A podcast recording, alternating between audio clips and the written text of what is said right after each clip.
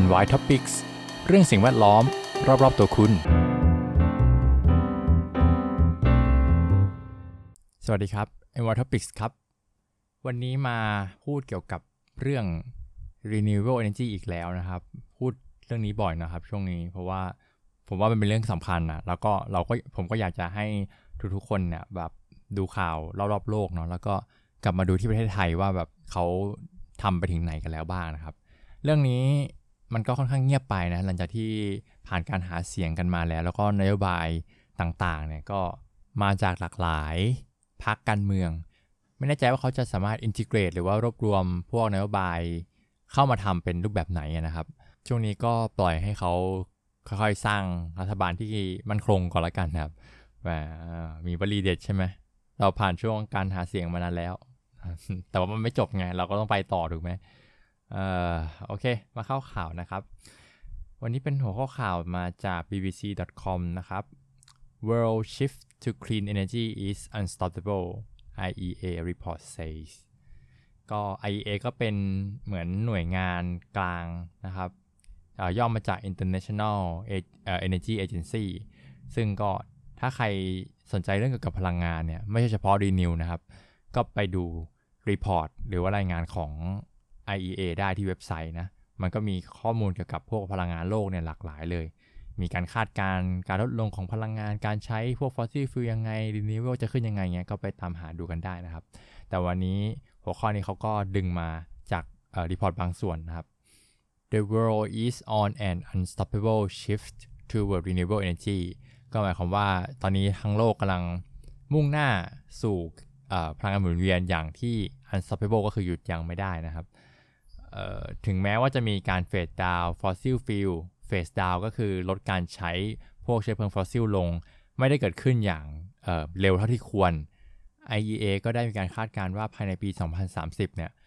renewable energy จะจะกินสัดส่วนเป็นครึ่งหนึ่งของพลังงานที่ทั่วโลกใช้นะครับ แต่ก็มีการเตือนว่าถึงแม้ว่าจะใช้ไปครึ่งหนึ่งเนี่ย emission หรือว่าการเล่นกระจกที่ถูกปล่อยเนี่ย ก็จะยังสูงเกินกว่า threshold หรือว่าเกณฑ์ที่จะทำให้โลกอุณหภูมิไม่เกิน 1.5 องศาเซลเซียสได้อยู่นะครับ หมายถึงอุณหภูมิเฉลี่ยของโลกที่จะสูงขึ้นนะครับ ในรายงานก็เลยมีการเสนอว่า การลงทุนในพวก fossil fuel เนี่ยควรจะถูกตัดลงอย่างน้อยครึ่งหนึ่งนะครับ แต่ในเรื่องร้ายๆจริงๆ ก็ยังมีเรื่องดีอยู่บ้างนะครับ เพราะว่า report ได้ออกมาบอกว่าเดี๋ยวมาชื่นชมแล้วกันว่า มันมี progress หรือว่าความก้าวหน้าที่มีนัยสำคัญในบางประเทศ ที่เป็นการขยายการใช้พลังงานหมุนเวียน เพื่อที่จะสนับสนุนให้ลูกค้าครับมีการเปลี่ยนผัดเปลี่ยนไปสู่ การใช้ EV นะรถยนต์ไฟฟ้า แล้วก็พวก heat pump ที่เป็นไฟฟ้า แทนที่จะใช้เป็น gas boiler นะครับคือในต่างประเทศเนี่ยมันอากาศมันหนาวเนาะในช่วงหน้าหนาวเนี่ยเขาทุกบ้านเนี่ยจะมีพวกฮีเตอร์ฮีเตอร์ก็จะเป็น gas boiler เนี่ยเป็นหม้อต้ม เขาจะใช้เป็นพวก natural gas เนาะในการแบบเป็นเชื้อเพลิงให้ความร้อน แต่ว่ามันก็จะปล่อยก๊าซกระจกเยอะใช่ไหมเขาก็มีการแบบอยากจะเปลี่ยนให้กลายเป็นฮีทปั๊มที่เป็นไฟฟ้า ก็คือ electrify นั่นแหละ แล้วเราค่อยหาพลังงานหมุนเวียนเข้าไปให้พลังงานกับเครื่องใช้ไฟฟ้าเหล่านั้นแทน เช่นอะไรครับ EV อะไรเงี้ย แทนที่จะใช้น้ำมันใช่ไหมก็ใช้ไฟฟ้าแทน ไฟฟ้าที่เรามาใช้ก็เป็น renewable energy อันนี้ก็ตรงไปตรงมานะครับ ก็คือเพื่อลดการปล่อยก๊าซกระจกโดยตรงนั่นแหละเขาก็มีบอกข้อมูลเบตเตเลตนิดนึงนะครับ เป็นฟันแฟกว่า ในปี 2020 เนี่ย ทุกๆ รถที่ขาย 25 คันนะครับ จะมี EV สักคันหนึ่ง แต่หลังจาก 3 ปีผ่านมานะครับ 2023 เนี่ยหนึ่งใน 5 นะครับ รถ EV อ่าก็เป็นการแสดงเห็นว่ามันมีความเติบโตตื่นตัวของผู้ใช้นะครับคอน sumer ในการเปลี่ยนมาใช้พวกอะไรที่มันสะอาดขึ้นนะครับ แต่อย่างไรก็ตามนะครับ ในรายงานก็ยังมีการพูดถึงว่าพลังงานจากน้ำมันแล้วก็ก๊าซเนี่ยยังเป็นบทบาทที่สำคัญอยู่ ในการขับเคลื่อนเศรษฐกิจของโลก แล้วก็ยังต้องมีการลงทุนอยู่ แต่จะต้องเป็นการลงทุนที่ essential หรือว่าจำเป็นเท่านั้นหรือสำคัญเท่านั้น มันไม่ใช่เหมือนทุกวันนี้ที่มีเงินเข้าไปสนับสนุนธุรกิจออยล์แก๊สมากเกินความจำเป็น จริง ๆ แล้วเขาบอกเป็นตัวเลขนะครับว่าตอนนี้มันมากเกินไป 2 เท่าซะด้วยซ้ำนะครับ และเมื่อต้นปีที่ผ่านมานะครับ ที่ Rosebank Oil Field เนี่ยก็มีการแบบเปิดให้ขุดเจาะใช่ไหม มันก็มีเสียงวิพากษ์วิจารณ์มากมายนะครับว่าทำไมถึงแบบยอมให้ให้เกิดแบบธุรกิจใหม่ขึ้น หลุมหลุมน้ำมันใหม่ๆเงี้ยไปขุดเจาะเพิ่มทั้งที่แบบโลกมันก็จะไปทางแบบรีนิวเพิ่มมากขึ้นใช่ไหมแต่เขาก็แบบทางกระทรวงพลังงานของ UK ก็ได้ออกมาบอกว่ามันเป็นเป็นเรื่องของ energy security นะครับ เป็นเรื่องความมั่นคงทางพลังงาน ซึ่งต้องยอให้มีอยู่ แต่เขาอ้างเนี้ยมันดูจะอ่อนลงไปนะครับในเวลาที่มันเพิ่มขึ้นเรื่อยๆ คือมันมีทางเลือกครับ ทำไมต้องไปเลือกทางเก่าใช่ไหมแต่ทางรัฐบาลก็อาจจะอ้างเรื่องความมั่นคงนะครับ มันก็เป็นอะไรที่แบบต้องโต้เถียงกันเนาะแต่ประเด็นสำคัญก็คือการทำอย่างเงี้ยมันอาจจะทำให้เป้าหมายหรือคอมมิชเมนท์ที่ได้ตกลงกันไว้กับพวกนานาชาตินะครับ อาจจะไม่เป็นไปตามสัญญา หรือไม่เป็นไปตามเป้าหมายที่ตั้งไว้ได้นะครับ ทางโฆษกของกระทรวงพลังงานนะครับ ก็ได้ออกมาบอกเฉยๆว่า มันเป็นแผนของ UK อยู่แล้วนะเกี่ยวกับ energy mix ก็คือในในประเทศนะครับ มันก็จะมีพลังงานมาจากหลายแหล่งเนาะเอ่อ renewable ก็คงเพิ่มขึ้นตามสัดส่วนแหละ แต่ก็ส่วนหนึ่งก็คงมีแบบ fossil fuel อยู่บ้างเนี่ยซึ่งมันก็เป็นไปตามแผนนะเขาว่าอย่างนั้น และแผนนี้ก็เป็นส่วนหนึ่งของเส้นทางที่จะไปสู่เป้าหมาย Net Zero ได้นะครับ ซึ่งการพึ่งพาพลังงานจากเชื้อเพลิงฟอสซิลเนี่ยหมายความว่าเรากำลังอยู่บน track หรือว่า เส้นทางไปสู่การเผชิญสถานการณ์ที่อุณหภูมิเฉลี่ยของโลกจะสูงขึ้น 2.4 องศาภายในปี 2100 ซึ่งมันจะขัดกับเป้าหมายที่เราได้คุยตกลงกันไว้ในปี 2015 ที่ปารีสเนาะที่เราจะรักษาอุณหภูมิของโลกไม่ให้เกิน 2 องศาเซลเซียส แล้วก็ best effort นะครับก็จะพยายามให้มันต่ำกว่า 1.5 องศาเซลเซียสด้วยซ้ำเพื่อป้องกันหรือว่าหลีกเลี่ยงผลกระทบที่จะเกิดขึ้นจากปัญหาการเปลี่ยนแปลงสภาพภูมิอากาศ โดยในช่วงเดือนหน้านะครับของปีนี้ก็จะมีการประชุม COP 28 ขึ้นที่ดูไบเนาะบรรดาผู้นำของประเทศต่างๆ ก็จะไปประชุมกันที่ดูไบเพื่อที่จะในรอบนี้นะครับ เพื่อที่จะหาข้อตกลงหรือวิธีการร่วมกันที่จะต่อสู้กับปัญหานี้นะครับ โดยในครั้งนี้เนี่ยก็จะมีประเด็นที่น่าสนใจที่อยากจะได้ข้อสรุปก็คือเกี่ยวกับการ phase out ก็คือการเลิกใช้ fossil fuel หรือในอีกมุมหนึ่งก็อาจจะมองว่าเป็นเรื่องเกี่ยวกับเทคโนโลยีก็ได้ ซึ่ง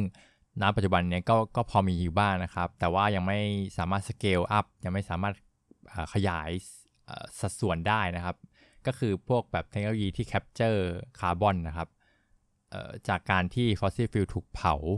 ซึ่งถ้าเกิดเทคโนโลยีนี้มันมันสามารถ commercial ได้ หรือว่านำไปใช้ในสเกลที่ใหญ่ขึ้นได้เนี่ยปัญหาเรื่องการ phase out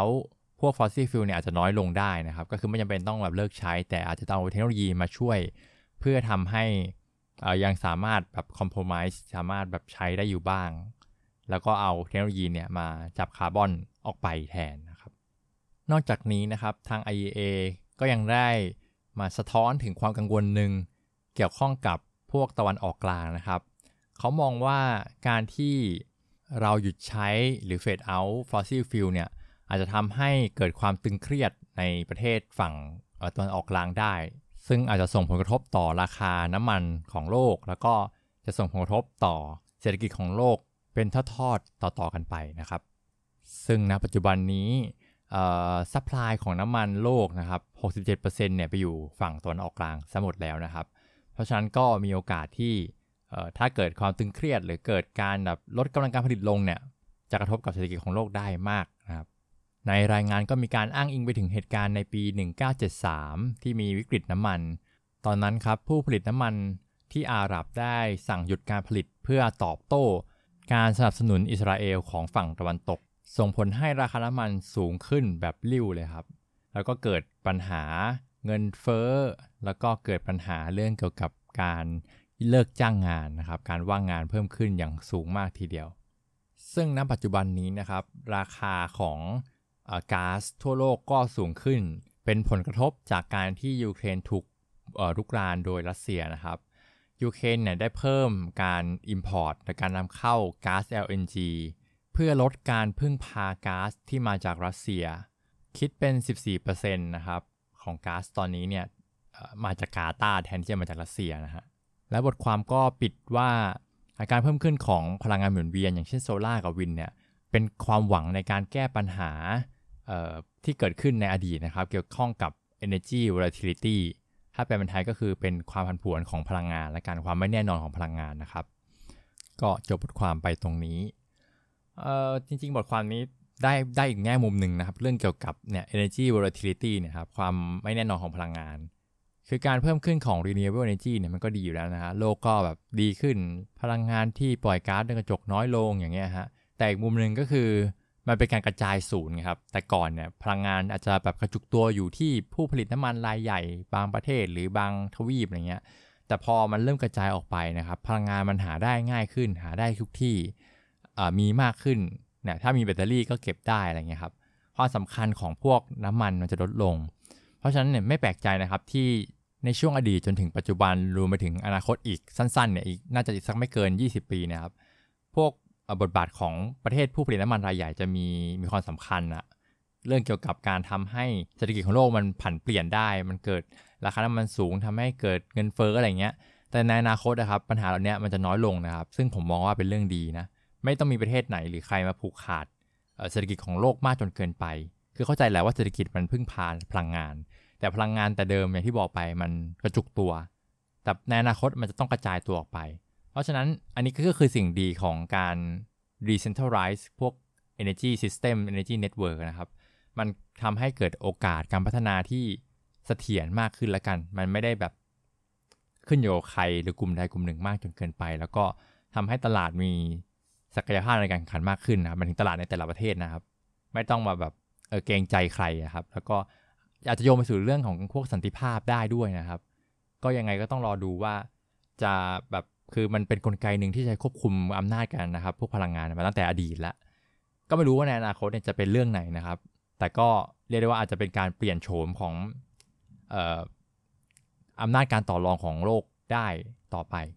เออคือจริงๆ มองเรื่องพลังงานมันก็มีอะไรมากกว่าเรื่องแบบแค่ใช้พลังงานไปวันๆนะมันมีเรื่องการเมือง geopolitics อะไรเงี้ยมาเกี่ยวข้องเยอะกว่าที่ผมเข้าเคยเข้าใจในอดีตมากขึ้น จริงๆ ตอนนี้ก็เข้าใจมากขึ้นแต่ว่ามันมีอีกเยอะเลยแหละ